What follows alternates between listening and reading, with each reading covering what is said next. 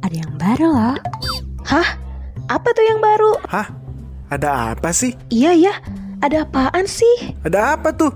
Ada pilih-pilih podcast. Siap menemanimu menggapai masa depan. Pijurian, bertemu lagi sama gue Dea Skar Arum di Pilih-Pilih Podcast. Nah, kali ini gue kedatangan bintang tamu yang mungkin kalian udah pernah ngeliat nih. Jadi, pada kali ini gue kedatangan Fauzan Ramaditya. Halo Fauzan. Halo Kak Dea, ini aku manggilnya Kak Dea atau apa nih? Dea aja kali ya? Dea aja, iya Dea aja. Oke, jadi Fauzan ini merupakan mahasiswa Universitas Pajajaran program studi ilmu politik nih teman-teman. Jadi buat teman-teman yang pengen masuk ilmu politik jangan lupa dengerin podcast ini sampai akhir. Oke, kalau gitu teman-teman mungkin tadi aku sempat menyinggung ya kalau teman-teman atau pijurian pasti udah pernah nih ngeliat Fauzan muka Fauzan mungkin di uh, Instagram atau di platform lain. Nah mungkin sekarang aku pengen kenalan dulu sama Fauzan. Fauzan halo gimana kabarnya? Baik banget nih kabarnya kalau dia sendiri gimana nih dek? Alhamdulillah baik banget baik banget. Alhamdulillah Oke, Fauzan boleh dong kenalin mungkin uh, nama lengkapnya, nama panggilannya, hobinya juga boleh tempat tanggal lahir ya. Siapa tahu nanti ada yang pengen ngirim uh, kado gitu ya pas ulang tahun, terus juga aktivitas saat ini, boleh banget Jan. bisa bisa. Oke, Fauzan boleh dong kenalin mungkin uh, nama lengkapnya, nama panggilannya, hobinya juga boleh tempat tanggal lahir ya. Siapa tahu nanti ada yang pengen ngirim uh, kado gitu ya pas ulang tahun, terus juga aktivitas saat ini, boleh banget Jan. Iya oke. Okay. Uh, halo teman-teman semuanya, kenalin nih nama aku Fauzan Ramaditya. Sebenarnya tadi udah disebutin juga ya aku kuliahnya di mana, tapi aku sebutin lagi nih aku kuliah di Universitas Pajajaran jurusan ilmu politik. Kalau tadi disuruhnya sih kata Dea ya aku suruh nyebutin tanggal lahir aku. Kebetulan aku bentar lagi ulang tahun nih, Dek. tanggal 19 September. Jadi wow. buat kalian yang mau ngirim mau ngirim kado boleh banget ya. Oke, kalau gitu. Nah, uh, Fauzan, aku panggilnya Fauzan atau apa nih? uh, Ojan aja sih biasanya orang-orang kayak manggilnya Ojan ya kan atau Zan it's okay ya yeah, it's up to you lah. Ojan. Oke okay, aku panggil Ojan ya. Oke okay, nah uh, Jan uh, tadi kan kamu sudah menceritakan uh, apa namanya tentang diri kamu. Nah, sekarang boleh dong ceritain ke teman-teman kalau kamu ini selain uh, sebagai mahasiswa ilmu politik, kamu juga punya privilege lain. Privilege ya. Sehingga kamu bisa diundang di pilih-pilih podcast ini. Mangga, Jan. iya, mungkin aku pengen sedikit cerita aja sih terkait kesibukanku sekarang. Aku mahasiswa ilmu politik semester 5, tapi di samping itu juga nyambi juga nih kebetulan diundang Dea karena pengen tahu lebih lanjut nih kayaknya uh, Dea sama teman-teman semua di sini kegiatan aku. Uh, kegiatan aku sebagai ilmu, uh, mahasiswa ilmu politik selain itu juga sebagai content creator. aku mulai beli diri aku sendiri content creator. selain mahasiswa ilmu politik. Terus uh, selain itu itu juga aku kayak ikut beberapa organisasi di luar kampus sama organisasi di kampus juga. Tapi lebih apa ya lebih banyak menghabiskan waktu sebetulnya di akademik aku di kampus di ilmu politik dan juga di content creating gitu. Wah, gitu deh. luar biasa banget nih. Ojan selain sebagai mahasiswa, content creator juga ternyata organisator juga ya. Nah, uh, mungkin uh, Jan boleh dong sharing-sharing ke kita nih karena kan ilmu politik itu ya uh, kayak gimana gitu pandangannya di orang-orang. Bahkan kayak ih ilmu politik mah susah kayak gitu. Nah mungkin Ojan boleh sharing ke temen-temen tentang uh, gimana sih awal-awal Ojan bisa memilih jurusan ilmu politik dan gimana nih perjuangannya Jan? Oke. Ini cerita terkait dengan awal-awal kenapa sih bisa masuk ilmu politik dan kenapa sih tertarik sama ilmu politik? Padahal kayak orang-orang dia tuh ilmu politik kok kayak abu-abu banget gitu kan. Kayak serem gitu politik. Pasti sangkut pautnya sama pemerintahan korupsi dan lain-lain. Nah alasan aku sebenarnya pas awal banget kenapa masuk ilmu politik karena pas SMP aku tuh cita-citanya jadi diplomat RI itu cita-cita yang ideal banget menurut aku dan aku pengen capai sampai sekarang mungkin.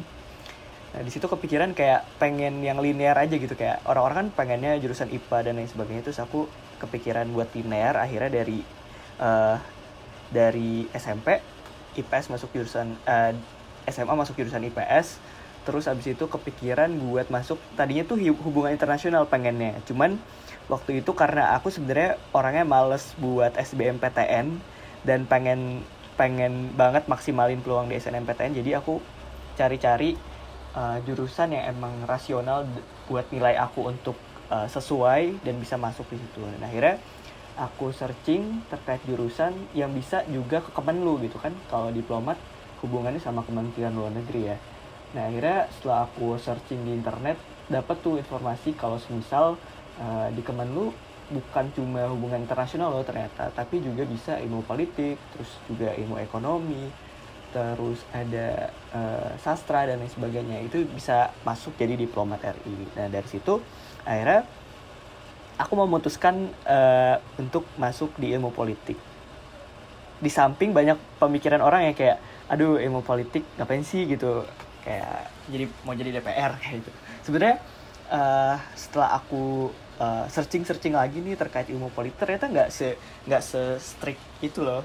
Ilmu politik tuh lebih uh, juga fleksibel banget jurusannya dan karir pathnya juga uh, lumayan beragam ya dari ilmu politik gitu. Gitu Oke, okay, luar biasa. Berarti Oja nih tipe yang researcher banget ya. Kayak tadi nyari-nyari searching-searching.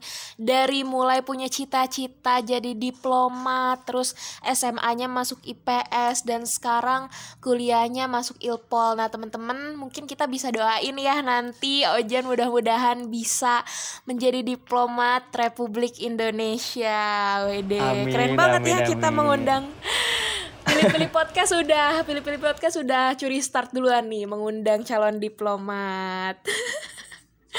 Amin. Nah Jan tadi kan udah cerita tentang uh, perjuangan perkuliahan.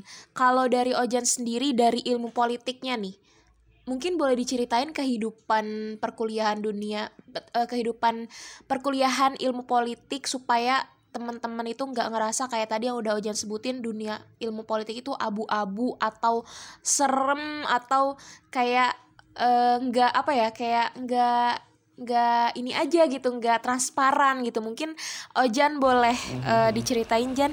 Oke, ini cerita-cerita terkait ilmu politik biar teman-teman yang dengerin podcast ini tuh nggak berasumsi kalau misalkan ilmu politik itu serem banget gitu kan. Sebenarnya uh, perlu kita apa ya tahu kalau ilmu politik tuh sebenarnya nggak seserem itu dan nggak sestriki itu. Uh, kita juga sama-sama belajar dari dasar banget dan dari awal banget. Mungkin kalau teman-teman uh, dia juga mungkin ngerasain ya kalau misalnya masuk kuliah tuh bener-bener belajar dari awal ya dia ya. kayak kita belajar dasar-dasar teorinya. Jadi uh, kita nggak langsung kayak uh, menganalisis sesuatu kayak gitu enggak jadi pas masuk ilmu politik itu kita belajar dari dasar-dasarnya dulu dasar-dasar ilmu sosial dasar-dasar ilmu politik terus juga ada sedikit filsafatnya. Dan itu seru banget teman-teman. Jadi nggak nggak serem gitu. Dan nggak se nggak se abu-abu yang kalian pikirkan gitu. Kita serunya tuh kita ketemu uh, banyak apa ya banyak opini. Kita ketemu banyak uh, asumsi-asumsi dari teman-teman lain yang sangat beragam tentunya. Kita juga uh, dapat banyak insight ketika kuliah di ilmu politik yang sebenarnya kalau kita pikir-pikir oh iya gitu ya ternyata nggak kepikiran sampai situ gitu. Dan di ilmu politik aku juga dapat berbagai macam skill ya kayak misalkan skill debat terus juga skill research dan banyak skill lainnya terutama skill how to deliver the materials to uh, public kayak gitu. Karena kan di ilmu politik kita juga uh, perlu untuk bisa apa ya namanya perlu untuk bisa memaparkan sesuatu ya karena uh, politik juga sangat erat sangkut pautnya sama pemerintahan kayak gitu. Kayak skill-skill banyak sih yang aku dapat terus juga di ilmu politik uh, tugas-tugasnya juga membantu banget nih buat apa ya uh, buat aku growth untuk uh, nulis-nulis sesuatu kayak gitu. Ilmu politik unpad ter terutama. Terus selain skill nulis skill debat uh, terus juga skill public speaking di ilmu politik juga kita dianjurkan nih untuk ikut organisasi kayak gitu. Jadi aku kenapa aku uh, ngambil beberapa organisasi di kampus eh di kampus dan di luar kampus itu karena uh, di ilmu politik sendiri menganjurkan untuk uh, kita ikut organisasi kayak gitu.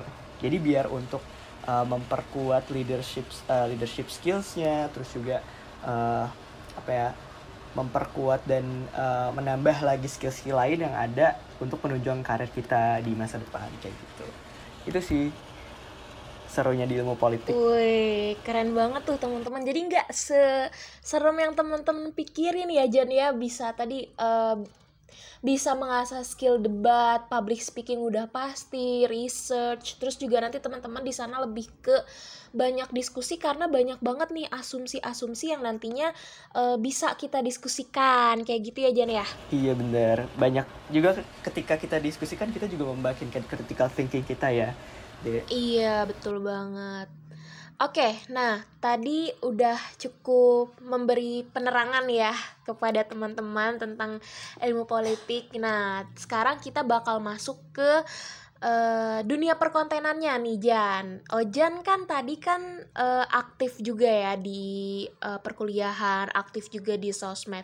Nah mungkin Ojan boleh banget nih sharing ke kita karena Ojan sebagai content creator.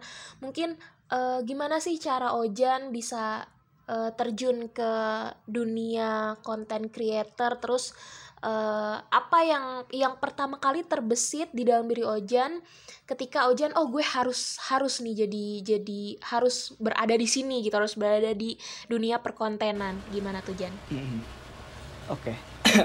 kalau cerita terkait uh, perkontenan ya aku mau mungkin mau start dari awal mula banget aku kepikiran untuk bikin konten mungkin kenapa aku kepikiran bikin konten? Karena influence dari teman-teman aku juga di ilmu politik. Karena di ilmu politik sebetulnya di angkatan aku kayak ada beberapa orang yang konten creator juga. Ada yang kayak selebgram gitu. Terus jadi kayak kepikiran aja kayak seru juga gitu ya ngelihat mereka uh, berselancar di sosial media. Terus juga nebarin value mereka di sosial media. Jadi kayak orang banyak bisa bisa terinfluence dan orang banyak bisa ngerasain manfaatnya gitu terus sebenarnya nggak kepikiran TikTok juga sih dulu karena menurut aku aku dulu tuh kayak uh, nge-avoid untuk menggunakan TikTok. Sampai-sampai aku bilang ke teman aku ih ngapain sih pakai TikTok? gitu kan. Terus akhirnya kenapa aku coba? Karena temanku tuh bilang ih seru tahu main TikTok kayak bisa uh, bisa bikin konten. Dan juga selain bikin konten tuh kata teman aku kayak uh, bisa dapat banyak konten-konten di TikTok yang emang bermanfaat gitu. Terus ya udah akhirnya di situ aku coba download ya. Ini download belum kepikiran bikin konten. Download terus coba main. Ternyata bener juga pas aku apa uh, scroll scroll di TikTok banyak juga konten-konten yang sebenarnya bermanfaat dan bisa jadi uh, membantu mempermudah sesuatu. Kayak misalkan ada uh, tips and trick kerjain tugas terus tips and trick uh, penggunaan Excel dan lain sebagainya itu kayak wow ternyata ini seru juga ya main TikTok bukan cuma kayak joget-joget gitu isinya tapi juga banyak konten edukasi. Nah di situ karena dari SMA tuh aku suka banget apa ya suka banget ngambis gitu ya. Suka banget ngambis suka banget sama hal yang ber, berbau organ, uh, berbau edukasi sampai sampai sekarang juga kayak gitu. Terus aku kepikiran kenapa enggak um, pengetahuan yang aku punya terus juga pengalaman yang aku dapat nggak dibagi nih ke orang-orang. Kan sayang banget ya kalau misalnya kita punya uh, suatu skill atau enggak suatu um, experience tapi cuma dipendam sendiri gitu kan itu sayang banget. Dan menurut aku itu bisa dibagiin lewat platform yang emang mudah banget tersebar luaskan. Nah di situ aku pikir uh, untuk menggunakan TikTok sebagai sarana aku untuk uh, berbagi gitu berbagi pengetahuan berbagi pengalaman dan lain sebagainya ke orang-orang terutama orang-orang yang emang lagi apa ya lagi bingung mungkin uh, terkait dengan uh, pendidikannya bingung terkait uh, mau mencari pengalaman seperti apa dan lain sebagainya. Akhirnya aku buat konten-konten uh, TikTok dan sebenarnya pertama-tama bikin konten tuh nggak FYP FYP itu tersebar ke orang-orang gitu ya. Terus baru baru FYP tuh atau baru banyak viewers dan banyak like-nya pas konten aku itu bahas terkait UKBI mungkin kalian tahu UKBI uji kemahiran bahasa Indonesia aku di situ pas pas ngelihat video aku, "Wih, kok banyak yang nonton ya, terus kok banyak likes-nya, terus juga banyak yang komentar. Di situ aku udah uh, jadi mulai lebih tertarik lagi untuk memper apa ya, memper seriusi perkontenan TikTok gitu. Ya, uh, prospeknya bakal bagus nih aku lihat-lihat gitu. Akhirnya dari situ aku coba bikin konten-konten lagi, tapi setelah setelah aku uh, FYP itu video-video aku selanjutnya tuh itu jarang banget dapat viewsnya sebanyak itu. Terus kayak aku tuh mulai mikir apa konten gue kayak kurang menarik gitu atau emang apa ya emang emang cuman kebetulan aja gitu. Itu tuh tersebar luas karena konten yang kemarin. Terus sampai kayak aku nggak bikin konten-konten lagi dan ya udah akhirnya konten-konten gabut terus kayak ya udah akhirnya nggak ada tujuan gitu kan di situ. Itu mungkin masa-masa aku kayak males bikin konten yang serius ya. Ada juga nih masa-masa malesnya gitu. Terus sampai akhirnya aku kepikiran untuk bikin konten-konten lagi nih konten-konten kayak yang bermanfaat lagi. Karena menurut aku uh, udah sayang gitu followersnya tuh udah mulai berapa ya? Kayak uh, 700 atau 1000-an gitu waktu itu. Kayak masa sih kayak gue menyerah begitu saja dengan keadaan yang nggak uh, banyak orang views akhirnya aku yakinin diri aku bahwa uh, selama emang aku bisa bikin konten yang emang punya manfaat bagi orang lain walaupun emang nggak ada yang nonton atau nggak nggak tersebar luaskan ya aku bakal tetap bikin. Karena tujuan aku bukan untuk views dan like dan lain sebagainya tapi tujuan aku untuk membagi membagikan value yang aku mau bagi kayak gitu. Akhirnya aku mulai serius bikin konten terus kayak aku nge-review review jurusan di Unpad terus kayak uh, apa kayak touring Unpad terus dan lain sebagainya cerita-cerita uh, pengalaman dan lain sebagainya SNMPTN dan lain-lain. Dan di situ mulai banyak lagi tuh viewersnya terus kayak uh, like dan komennya juga banyak. Dan sampai akhirnya uh, udah tembus seribu lebih. Aku terus fokus sampai sekarang juga uh, masih ngembangin konten edukasi aku. Dan alhamdulillah sekarang udah kayak 19,5 ribu followers mungkin. Sebenarnya nggak nggak begitu banyak sih ini masih tergolong makro makro content creator. Tapi di situ uh, aku dapat am, bisa ambil sesuatu pelajaran bahwa ketika kita udah nentuin goals dan kita udah serius itu nggak menutup kemungkinan kita ada uh, kerikil yang bakal ada di tengah-tengah jalan atau enggak uh, di awal perjalanan atau enggak di akhir perjalanan gitu. Dan di situ aku belajar bahwa konsistensi dan apa namanya kerja keras dan juga keyakinan kita untuk terus maju itu diuji ya.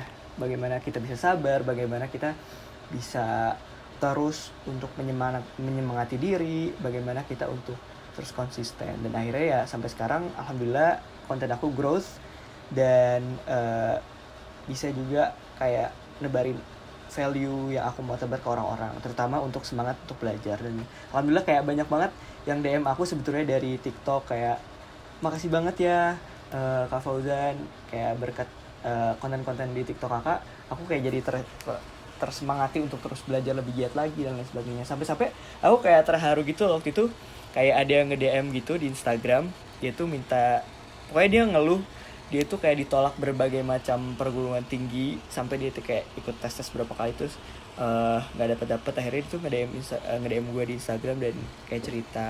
Terus akhirnya uh, gue kasih sedikit saran mungkin sedikit saran terus juga uh, sedikit uh, support support things ke dia. Dan akhirnya suatu masa singkat cerita tuh dia keterima di PT dan gue kayak wah seneng banget ya. Akhirnya kayak uh, konten TikTok gue bisa apa ya bisa menghantarkan orang untuk semangat belajar dan akhirnya bisa sukses untuk gapai apa yang dia mau. Wah gila, perjalanannya panjang gitu banget deh. ya mulai dari Ojan underestimating TikTok, terus juga Ojan coba-coba download TikTok, bikin konten yang uh, apa ya insightnya lumayan gitu ya, dapat viewers banyak, terus juga Ojan uh, ngonten lagi terus viewers yang nggak sebanyak uh, konten yang tadi Ojan bikin sampai akhirnya Ojan rutinin uh, dan sampai sekarang Ojan punya banyak banget viewers terus followers likers komenan juga di TikTok pastinya. Nah, mungkin Jan sebelum beralih ke pertanyaan selanjutnya, boleh dulu dong promosiin nama TikToknya apa Jan? Oke, nama TikToknya @fauzannrd. Tapi kalau mau nulis nama lengkap juga bisa, bakal ketemu kayak Fauzan Ramaditya. Itu sih. Wede, luar biasa. Oke, teman-teman itu ya Fauzan RD. Jadi kalau teman-teman pengen cari konten kon Fauzan NRD double N berarti ya. Atau tulis aja Fauzan Ramaditya. Oke, nah uh, teman-teman selanjutnya kita akan beralih ke pertanyaan selanjutnya. Nah, ini uh, Jan, mungkin tadi Ojan juga udah sempat nyinggung nih. Kalau misalkan Ojan itu sempat berada di masa yang males, mager gitu ya. Mungkin Ojan boleh ceritain gak kayak uh, pernah gak sih Ojan merasa lagi up-upnya atau lagi down-downnya ketika menjadi mahasiswa yang di sisi lain Ojan harus ngonten, harus berorganisasi, tapi di sisi lain juga Ojan harus mementingkan uh, kehidupan akademiknya Ojan. Monggo Ojan. Oke, ini jadi cerita up sama downnya ya, Kak Dea ya, eh Kak Dea ya. Oke, nah jadi sebenarnya sebelum aku cerita lebih jauh, aku tuh tipikal orang yang pengen tuh uh, hidup dengan balance terkait apa yang aku pengen achieve gitu. Kayak misalkan tanggung jawab aku di akademik, terutama di ilmu politik Unpad, itu juga harus terpenuhi. Dan selain itu juga karena karena nggak cukup nih kalau cuma belajar di kelas doang, akhirnya aku pengen balance juga uh, punya skill-skill lain di luar itu. Kayak misalkan skill leadership skill terus juga uh, kayak marketing skills dan juga public speaking skills dan lain kayak gitu. Dan aku berusaha untuk uh, take in balance uh, for what I choose gitu. Nah dari situ akhirnya uh, setelah sekian lama terus aku juga ikut-ikut perlombaan karena karena aku orangnya pengen achieve sesuatu terus juga ambis ya. Maksudnya kayak ambis-ambis uh, pengen IPK yeah, bagus betul. pengen berprestasi tapi juga uh, organisasi juga pengen tetap jalan dan sebagainya. Aku kayak ambis banget gitu orangnya. Saya aku take banyak organisasi terus uh, ikut-ikut uh, berbagai kompetisi dan juga uh, content creating juga.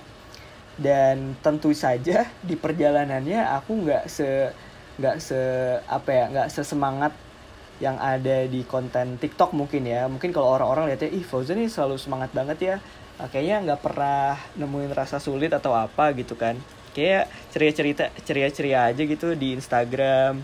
Uh, Snapgramnya kayak ceria-ceria aja nggak ada yang galau-galau dan dan dan lain-lain sebagainya gitu.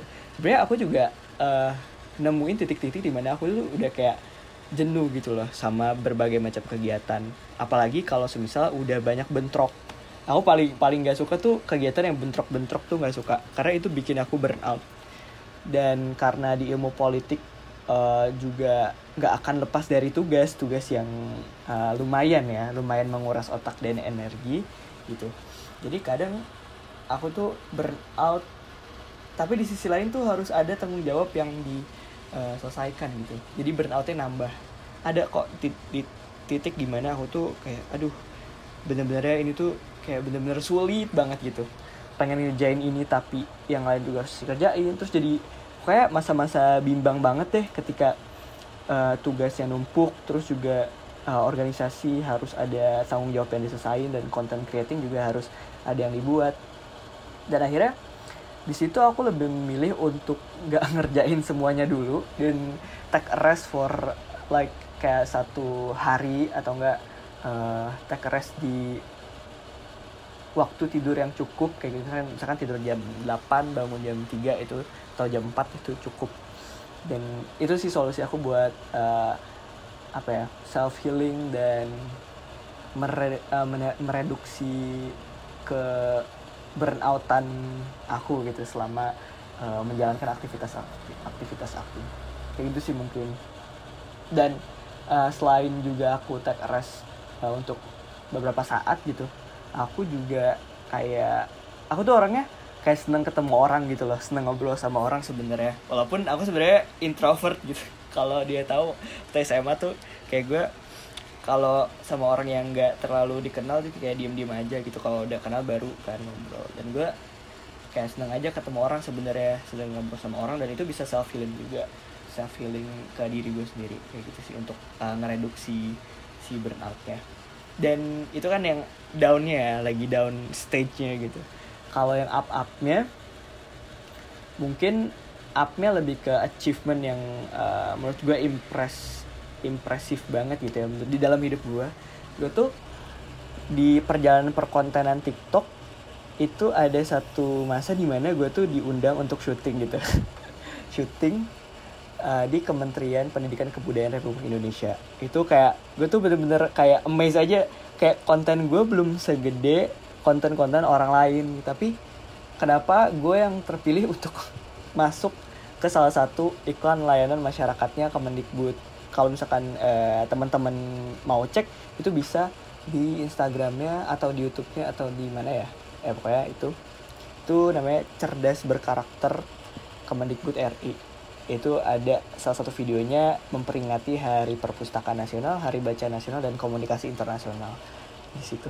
Terus itu itu kayak menurut gue uh, apa ya sesuatu achievement yang impresif banget sih. Karena kan gue belum pernah syuting yang bener-bener real syuting terus dibayar sama sekali sebelumnya kan. Terus tiba-tiba dapet tawaran itu dan gue ambil dan itu berjalan dengan baik gitu kan.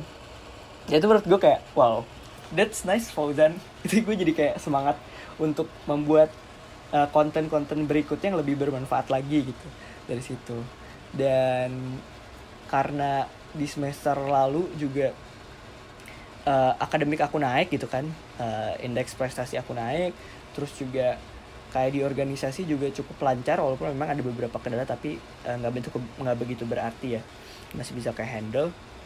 Dan itu menurut gue sesuatu yang membahagiakan gitu ketika gue bisa membagi waktu gue dengan baik. Karena pas awal offline eh enggak pas awal online tuh gue bener-bener berusaha banget berjuang keras untuk beradaptasi. Sampai-sampai waktu itu IPK IPK gue turun. Gara-gara kuliahnya online terus kayak itu jadi apa ya jadi patah semangat walaupun gue bisa untuk bangkit lagi di semester kemarin gitu. Dan mudah-mudahan di semester ini juga terus naik kayak gitu sih deh up and down masa-masa perkuliahan Ojan Wede luar biasa. Nah teman-teman tuh uh, manusia sekelas Ojan aja pernah gitu loh berada di masa up and down di mana Ojan itu uh, kalau misalkan lagi down banget take a rest pokoknya um, apa ya kasih diri kita waktu gitu ya untuk untuk menjernihkan pikiran dulu baru nanti uh, melakukan kegiatan-kegiatan yang lain. Terus juga tadi upnya juga ada yang bisa bikin kita semangat lagi gitu ya. Sampai tadi um, apa namanya yang terakhir tuh? Deona syuting nah itu dia. Itu bisa jadi uh, apa ya motivasi buat teman-teman. Jadi kalau misalkan teman-teman abis dapat sesuatu yang nggak disangka-sangka gitu yang oh gila gue nggak nyangka lo bakal di sini gitu. Nah itu bisa dijadiin sebagai motivasi teman-teman untuk bisa melakukan hal-hal yang lebih positif lagi. Nah Jan tadi Ojan juga um, pernah tadi Ojan juga nge-mention tentang IPK turun Terus Ojan juga sempat nge-mention Ojan bisa membagi waktu dengan baik. Nah, mungkin uh, mem membagi waktu dengan baik itu menjadi salah satu hal yang sering dipertanyakan ya Jan ya. Kayak hal yang klasik gitu. Tapi e, seperti yang kita tahu kalau cara membagi waktu tiap orang kan beda-beda. Nah mungkin Ojan punya e, tips gak nih buat temen-temen gimana caranya membagi waktu sebagai content creator mahasiswa dan juga organisator gitu Jan. Monggo Jan. Oke bener banget ya dek.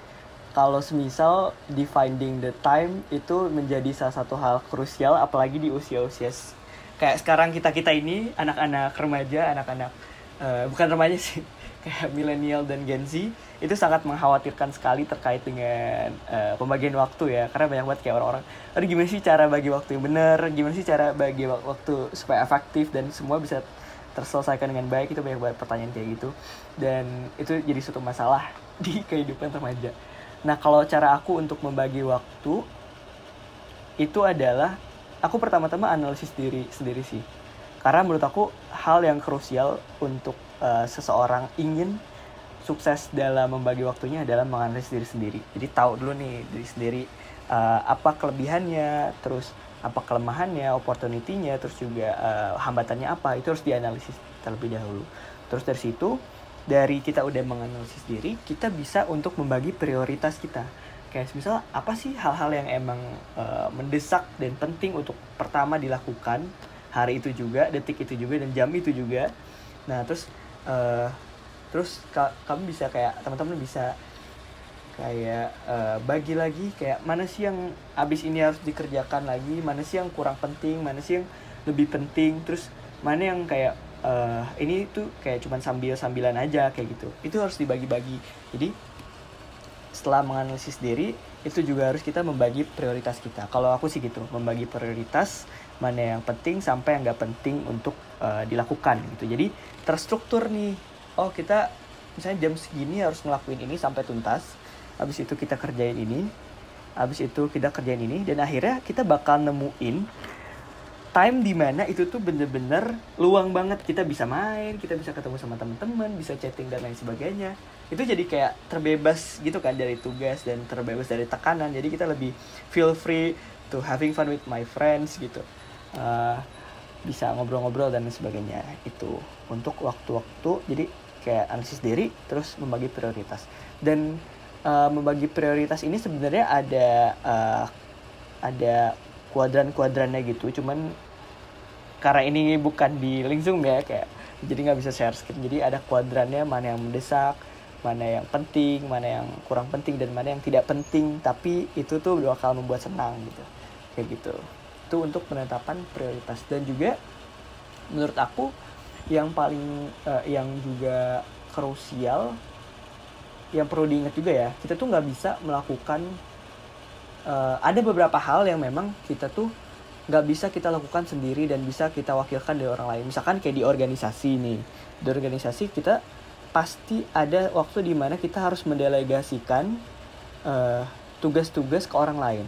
Itu penting juga karena uh, ketika kita mendelegasikan tugas itu akan mengurangi apa ya mengurangi beban kita itu selama selama itu tuh masih dalam job description atau memang tanggung jawab uh, tanggung jawab uh, orang tersebut dan itu bisa didelegasikan gitu ya.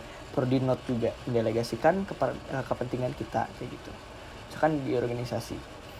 Dan uh, menurut gue juga kita nggak nggak harus sestriki itu ke diri kita sendiri. Kayak misalkan nih uh, gue ambis banget orangnya terus gue pengen achieve semua goals yang udah gue apa uh, udah gue catat udah ambis terus gue strict sama diri sendiri ada gue stress dan lain sebagainya burnout ya itu juga kan gak baik. Nah kalau gue sendiri gue nggak mau sestriki itu sama diri gue gue tetap uh, eh, main sama teman-teman terus ketemu sama teman-teman itu kan kayak release the stress kan. Terus juga uh, gue ngelakuin hal-hal yang gue suka kayak misalkan gue suka gambar akhir uh, akhirnya gue kalau misalkan lagi waktu luang gue ngegambar terus uh, misalkan gue suka nyanyi nyanyi gak jelas gue juga nyanyi nyanyi gak jelas kayak gitu. Kayak gitu gitu sih. Yang gue lakukan. Terus satu lagi sih yang uh, uh, aku gak luput untuk kasih tahu ke temen-temen jangan lupa juga untuk menulis goals goals kalian. Entah goal satu minggu ke depan atau enggak goal satu bulan ke depan atau satu tahun ke depan atau mungkin lima tahun ke depan gitu kayak goals lima tahun ke depan mau jadi apa nah, itu perlu untuk dicatat sih karena biar kalian uh, keep on the track on what you want and what you like gitu. Ketika udah nulis goals kan enak ya kayak oh gue untuk mencapai goals ini perintilan-perintilan yang harus gue selesaikan atau yang harus gue achieve ini ini ini ini jadi udah struktural. Nah ketika kita udah um, apa ya mencoba untuk mengerjakan segala uh, perintilan-perintilan untuk mencapai goals yang besar itu kita akan lebih apa ya lebih menghargai diri kita juga lebih menghargai setiap usaha kita kayak gitu. Dan dan yang terakhir jangan lupa ini yang terakhir dan yang paling penting jangan lupa terus berdoa dan terus yakin atas apa yang kita mau achieve itu konsisten. Uh, itu tuh sebenarnya kayak kuadran gitu kuadran prioritas. Jadi itu kayak ya kuadran biasa terus nanti tuh ada tulisannya ini kegiatan yang eh, mendesak dan penting terus penting kurang penting dan tidak penting kayak gitu Oh, Pasti kayak teman-teman kalau ada yang tahu oke, mungkin oke, kepikiran ya ke gambar gitu ada kuadran terus kanan kiri atas Iya ke ya. gambar, ke gambar. Gue juga pakai tuh Jan kuadran itu. Jadi kayak semakin ke kiri itu semakin yang mendesak. Pokoknya yang mendesak dan penting itu ada di kiri paling atas. Nah, semakin ke kanan itu semakin tidak mendesak dan tidak penting. Jadi teman-teman nanti eh, mungkin bisa di list dulu ya Jan ya kegiatannya di list dulu terus baru dianalisis tadi analisis eh, apa namanya SWOT-nya gitu terus abis itu baru dimasukin lah ke kuadran-kuadran itu kayak gitu jadi insya Allah dengan cara kayak gitu kegiatan aktivitasnya teman-teman bisa lancar jaya ya Jan ya Iya bener. Terus kalian juga bisa pakai sticky notes gitu loh. Aku aku sering banget pakai sticky notes kayak eh, untuk ngelisting tugas-tugas aku pekan ini apa aja yang harus diselesaikan dan apa yang harus buru-buru diselesaikan gitu. Terus pas nyontreng udah selesai tuh kayak ada kepuasan tersendiri. betul betul betul betul betul kayak lega Ah. banget gitu ya iya iya.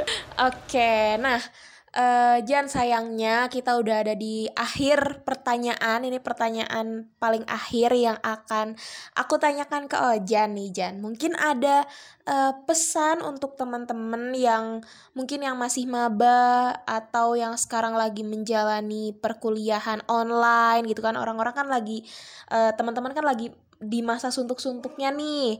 Terus mungkin juga sama temen-temen yang sekarang lagi ada di prodi yang sama kayak Ojan yang ada di Ilpol. Terus juga mungkin ada temen-temen juga yang pengen membangun eh, apa ya personal brandingnya menjadi content creator kayak Ojan juga. Boleh banget Ojan kasih pesan ke temen-temen. Monggo Ojan. Oke, pesan ya.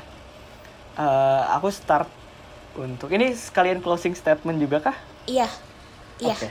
Mungkin aku start dari uh, per- uh, pernyataan dia kalau misalkan uh, mungkin tem dari teman-teman di sini ada yang merasa down banget, bingung banget mikirin uh, masa depan kalian mau seperti apa, terus kayak kalian mikir kalau achievement gue tuh kayak belum banyak banget nih, kalian khawatir akan masa depan kalian. Itu bagus banget.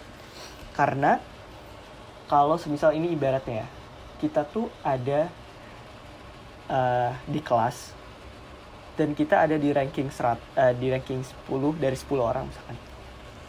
Itu tuh cuman ada eh, pilihannya turun atau tetap mempertahankan eh, prestasi itu gitu. misalkan nilai kalian 10 ya, bukan ranking ya nilai kalian 10 pilihannya adalah kalian tetap di situ atau kalian bakal turun. Itu kalau misalkan kalian ada di nilai 10 kalau kalian di nilai 0 itu kalian patut bersyukur. Pokoknya kalian patut untuk mensyukurinya. Karena apa? Karena cuman ada satu pilihan yang kalian harus tempuh yaitu naik. Itu yang perlu kalian ketahui. Dan itu harus menjadi semangat kalian ketika misalkan kayak sekarang tuh lagi kalian di posisi bingung terus kayak merasa eh, apa ya kurang di segala macam hal kalian jangan khawatir karena pilihan kalian cuma satu yaitu naik ke atas. Ke angka 10 atau enggak pokoknya pokoknya ke atas gitu. Itu perlu kalian camkan. Dan perlu, kalian syukuri. Terus tipsnya untuk eh, menjadi apa pun yang kalian mau ya. Ini bukan cuma content creating. Bukan cuma content creator. Adalah ketika kalian udah menetapkan goals kalian terus juga kalian udah menganalisis diri terus menemukan peluang-peluang yang ada di dalam diri kalian itu kalian harus konsisten terkait apa yang kalian udah start atau uh, apa yang kalian udah mulai. Memang sih kayak start starting point itu hal yang sulit tapi lebih sulit lagi kalian konsis atas apa yang kalian udah lakukan. Kayak startnya udah sulit tapi konsistensinya akan lebih sulit lagi. Nah pesan dari aku kalian ketika udah mulai sesuatu kayak misalkan kalian udah mulai bikin konten terus udah mulai lomba-lomba public speaking terus juga mengasah skill public speaking atau dan lain sebagainya yang kalian suka dan dapat mensupport goals kalian nanti itu kalian harus be konsisten dan sabar. Karena kalau misalnya kalian gak konsisten dan kalian gak sabar kayak pengen cepet aja gitu generasi instan banget itu kalian bakal apa ya bakal mudah untuk mundur bakal mudah untuk stop eh yang padahal kalian tuh nggak tahu mungkin aja besok mungkin aja sejam la- lagi atau dua jam lagi kalian bakal sukses gitu. Kayak konsistensi dan perjuangan itu benar-benar harus dimaksimalkan. Dan kalian juga jangan jadi generasi yang pengen instan aja gitu ketika pengen sesuatu pengen cepet aja. Kayak bawaannya tuh aduh kalau nggak cepet tuh kayak rasanya gagal gitu. Jangan kayak gitu. Karena kita tuh masih punya banyak kesempatan untuk gagal masih banyak uh, masih punya banyak kesempatan untuk sukses juga gitu. Jadi jangan pernah menyerah ketika kalian udah start pokoknya di konsisten dan terus berusaha. Dan jangan lupa kalian harus selalu ingat Allah ingat Tuhan. Karena hasil akhir itu ya tergantung yang maha kuasa. Kayak kita cuman bisa berusaha kita uh, kita cuman bisa berdoa kita nggak tahu nih hasilnya bakal kayak gimana nanti. Jadi kita pasrahkan kayak kalau di Islam kita udah berikhtiar terus kita juga dituntut untuk tawakal. Kayak gitu. Gitu luar deh, biasa. semangat untuk kalian yang mendengarkan. Gokil. jadi sabar ya Jan ya sama eh, step by step gitu. Ada pepatah mengatakan kita itu hidup itu eh, membangun tangga gitu. Jadi ketika kita jatuh nanti kita nggak jatuh banget gitu. Kita jatuh ya jatuh Iya, iya. da- jatuh satu tangga aja gitu nggak jatuh yang bener-bener ke bawah gitu. Oke deh, thank you banget ya Jan ya. Hari ini udah mau sharing-sharing nih sama Pijurian untuk eh, membahas mengenai ilmu politik dan juga perkonten creatoran. Mohon maaf ya Jan kalau misalkan ada kata-kata yang kurang berkenan atau mungkin ada kesalahan-kesalahan selama eh, take yang mungkin eh, apa ya kurang berkenan gitu di hati Ojan. Oke, kalau kayak gitu, Jan, semoga sehat selalu dan semoga Amin. kontennya bisa naik setelah pilih-pilih podcast ini Amin, tayang. amin, amin. Nanti mungkin banyak pijurian yang jadi eh, singgah, mampir, follow juga. Siapa tahu nanti bisa jadi fansnya Ojan. Nama Waduh. fansnya Ojan apa Jan? nggak ada ya kebetulan saya nggak ada fans club ya Oke. Oke, nanti bisa dibikin fans club ya Jan ya. aduh berat ya bun Oke deh kalau gitu Pijurian segitu aja pilih-pilih podcast kita pada hari ini. Semoga apa yang tadi sudah Ojan sharing ke Pijurian bisa bermanfaat dan juga eh, bisa Pijurian terapkan dalam kehidupan sehari-hari. Aku Deaskar Arum dari Pilih-pilih Podcast pamit undur diri. Terima kasih dan sampai jumpa di episode berikutnya. Pilih-pilih Podcast siap menemani menggapai kesuksesanmu.